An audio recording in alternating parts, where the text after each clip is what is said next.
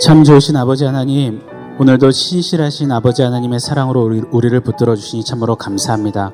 오늘 우리에게 말씀하여 주셔서 아버지 하나님 그 크신 사랑으로 우리를 부욕해 하시는 주님의 역사를 경험하는 이 아침 삼아 주시옵소서. 예수님의 이름으로 기도합니다. 아멘. 좋은 아침입니다. 오늘 우리에게 주신 하나님 말씀 10편 5편 1절로 12절의 말씀입니다. 주께 피하라라는 제목으로 주신 하나님 말씀을 제가 한 절, 성도님들이 한 절 교독하여 읽도록 하겠습니다. 제가 먼저 읽겠습니다. 여호와여 나의 말에 귀를 기울이사 나의 심정을 헤아려 주소서. 나의 왕 나의 하나님이여 내가 부르짖는 소리를 들으소서. 내가 주께 기도하나이다. 여호와의 아침에 주께서 나의 소리를 들으시리니 아침에 내가 주께 기도하고 바라리이다. 주는 죄악을 기뻐하는 신이 아니시니 악이 주와 함께 머물지 못하며 오만한 자들이 주의 목전에 서지 못하리이다. 주는 모든 행악자를 미워하시며 거짓말하는 자들을 멸망시키시리이다. 여호와께서는 피 흘리기를 즐기는 자와 속이는 자를 싫어하시나이다. 오직 나는 주의 풍성한 사랑을 힘입어 주의 집에 들어가 주를 경외함으로 성전을 향하여 예배하리이다. 여호와여 나의 원수들로 말미암아 주의 의로 나를 인도하시고 주의 길을 내 목전에 곧게 하소서.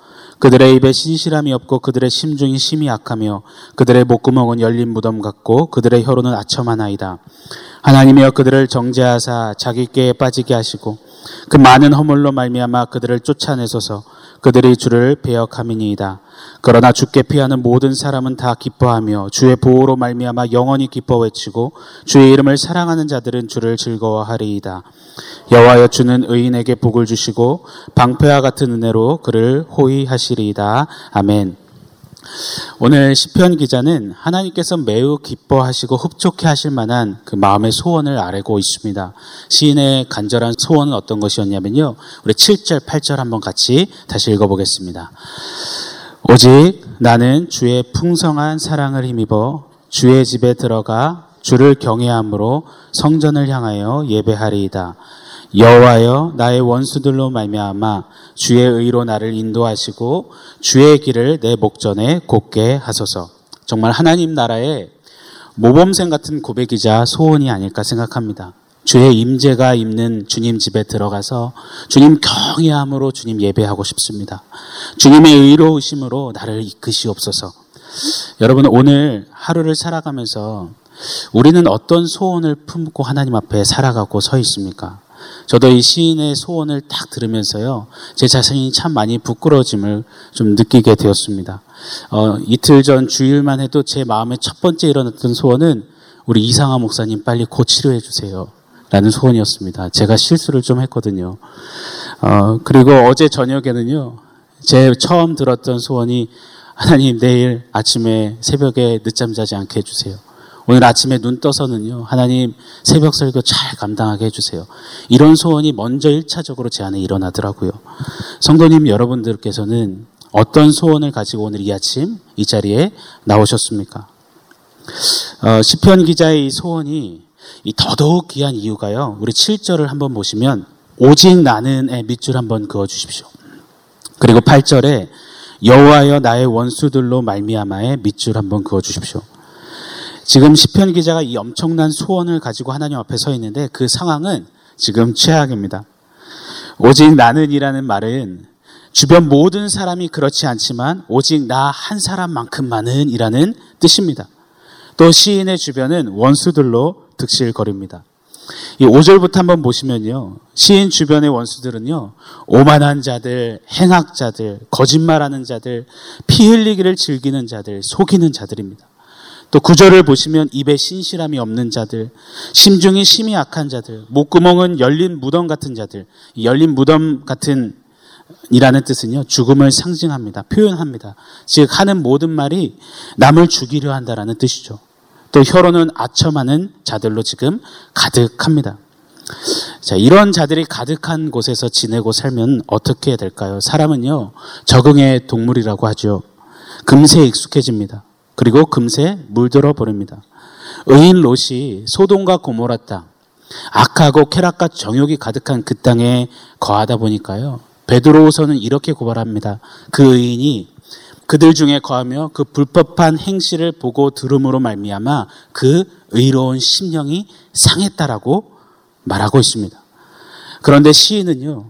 이런 최악의 상황 중에서도 제 주변이 다 그렇습니다. 너무나 악합니다. 원수들이 득실거립니다. 그렇지만 오직 나 한 사람만큼만은 의로움으로 서기를 소망합니다. 아무도 예배하지 않는 그곳에서 그 부르신 그 자리에서 나는 예배할 것입니다라고 그렇게 소원을 아뢰고 있는 것입니다. 성도 여러분, 오늘날을 말세에 고통하는 때라라고 말씀하셨습니다. 디모데후서 3장에 보시면 사람들이 자기를 사랑하고 돈을 사랑하고 쾌락 사랑하기를 하나님 사랑하는 것보다 더하고 그리고 무정하고 사나우며 선한 것을 좋아하지 않는다라고 했습니다. 오늘날이 꼭 그렇습니다. 오늘 본문이 소개하는 그런 악함이 오늘날 너무나도 가득합니다. 지난 토요일에 청년 한 명이 제게 울면서 찾아왔어요. 그래서 잠깐 만났습니다. 그래서 기도해 줬어요. 이야기를 들어보니까요, 회사 안에서 터무니없는 이 루머와 마녀 사냥식의 이 비난과 거짓말과 부정부패를 너무 보고 겪다 보니까 이제 한계에 이르렀다고. 정말 힘들다라고. 못 버티겠다라고 울부짖더라고요. 정말 우리가 사는 시대는 이렇습니다. 그리고 아마 점점 더 더할 것이죠. 그럼에도 불구하고 그때 나 한 사람만큼만은 시편 기자처럼 의롭게 서기를 예배자로 서기를 소망하며 갈망하는 이 능력이 이 소원이 우리 안에 불같이 일어나게 되기를 간절히 소망해 봅니다. 그런데 이 시인이 한 가지를 지금 명확히 하고 있습니다.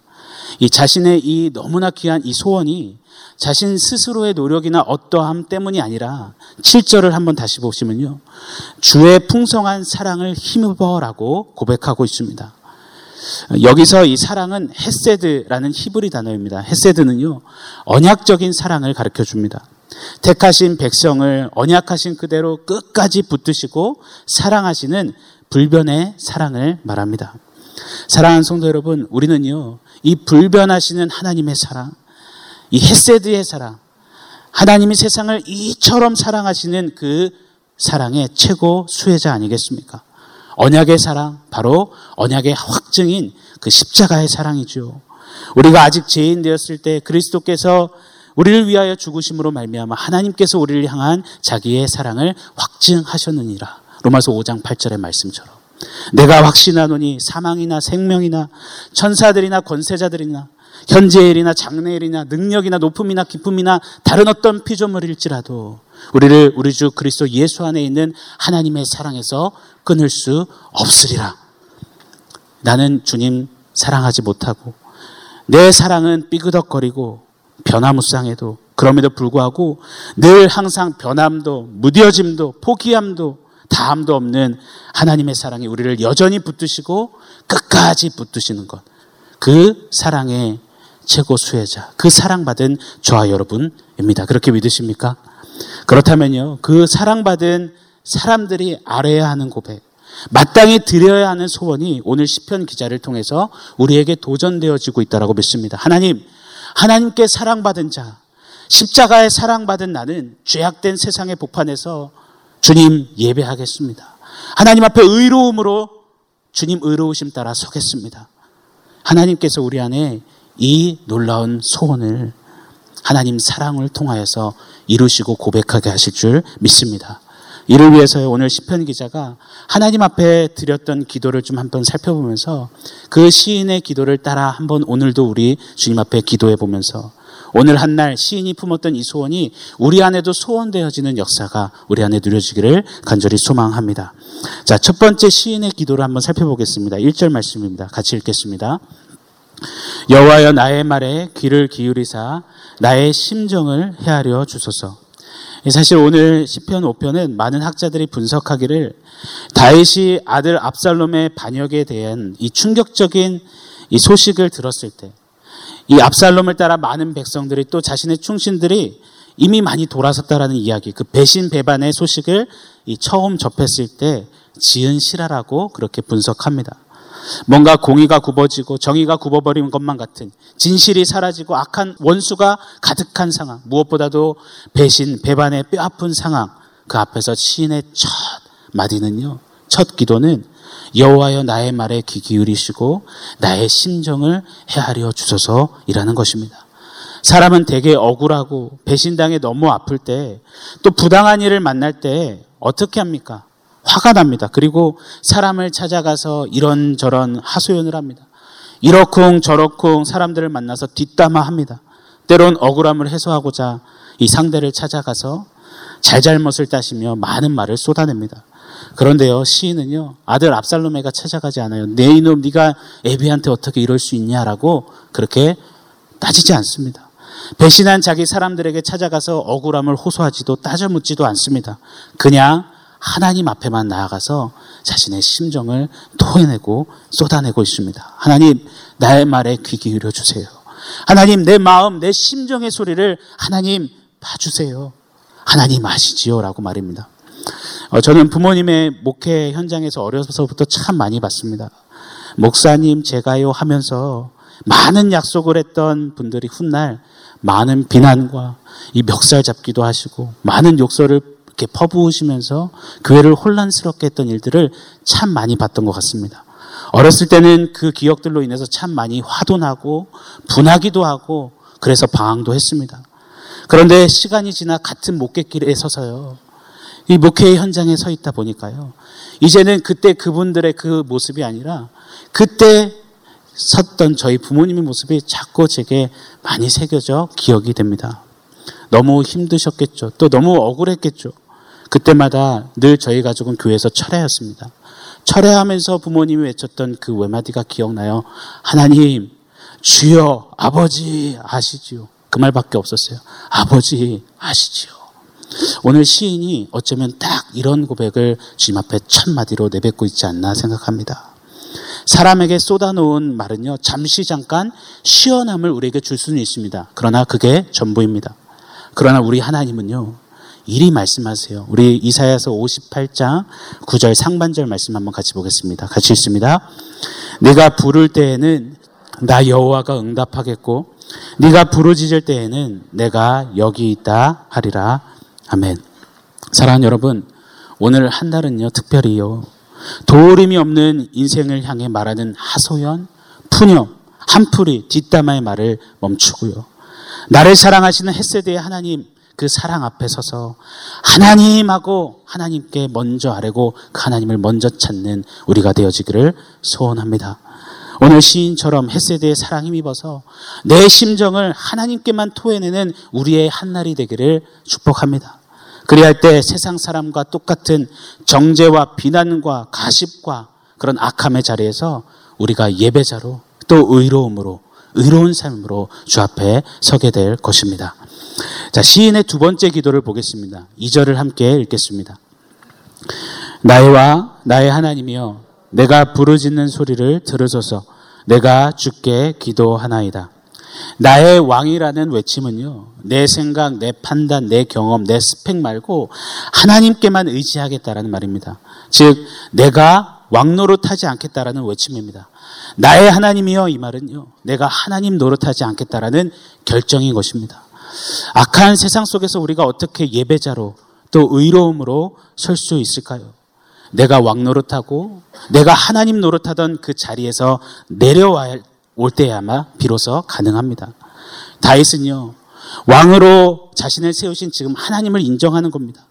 자신이 왕이지만 실상은 진정한 왕이신 하나님의 자신은 대리자일 뿐임을 명확히 하고 있는 것입니다.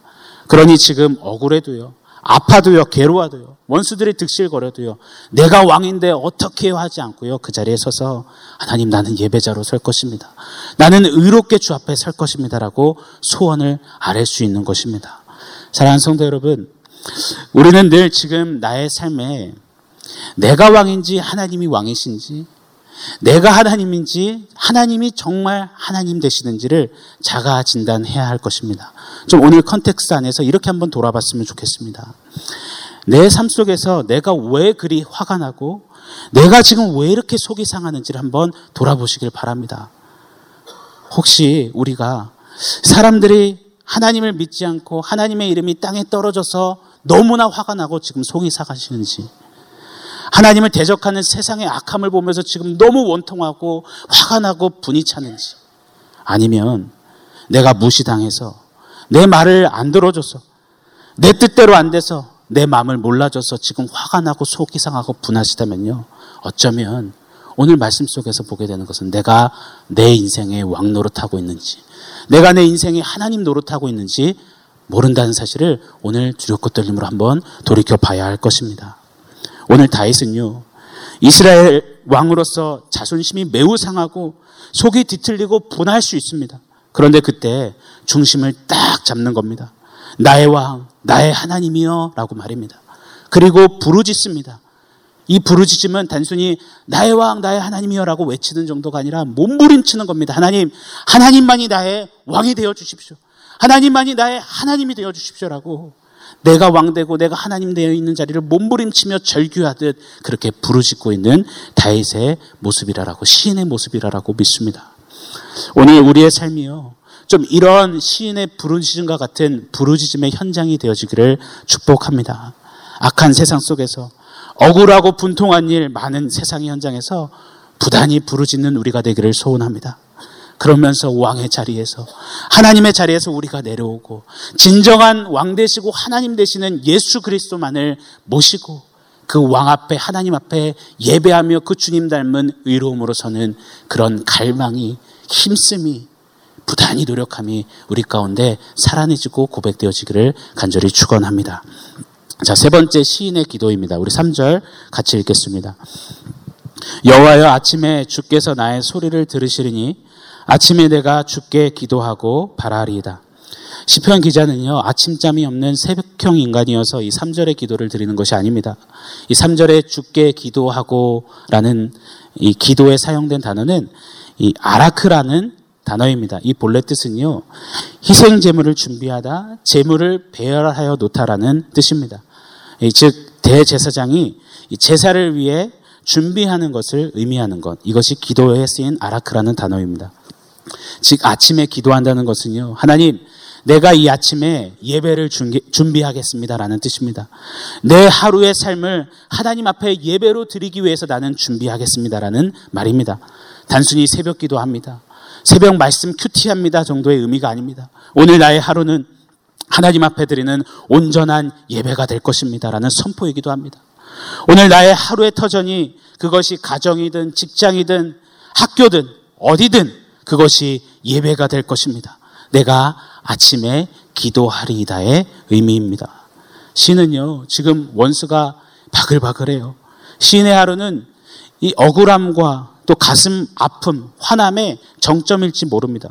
그때 주변이 아니라, 환경이 아니라 하나님의 햇새들을 바라보면서 나의 그 하루를 하나님 앞에 예배로 올려드리고 있는 것입니다. 사랑하는 성도 여러분, 이 요 며칠 시편을 보면서 느끼게 되는 것은 이 시편 기자는요, 참 하루를 특별하게 대하는 그 태도를 갖고 있음을 보게 됩니다.